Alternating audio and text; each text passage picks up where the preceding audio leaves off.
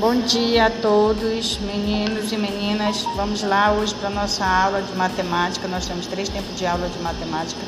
Nós iremos trabalhar ponto, reta e plano, né? Geometria, um pouco de geometria nós vamos começar.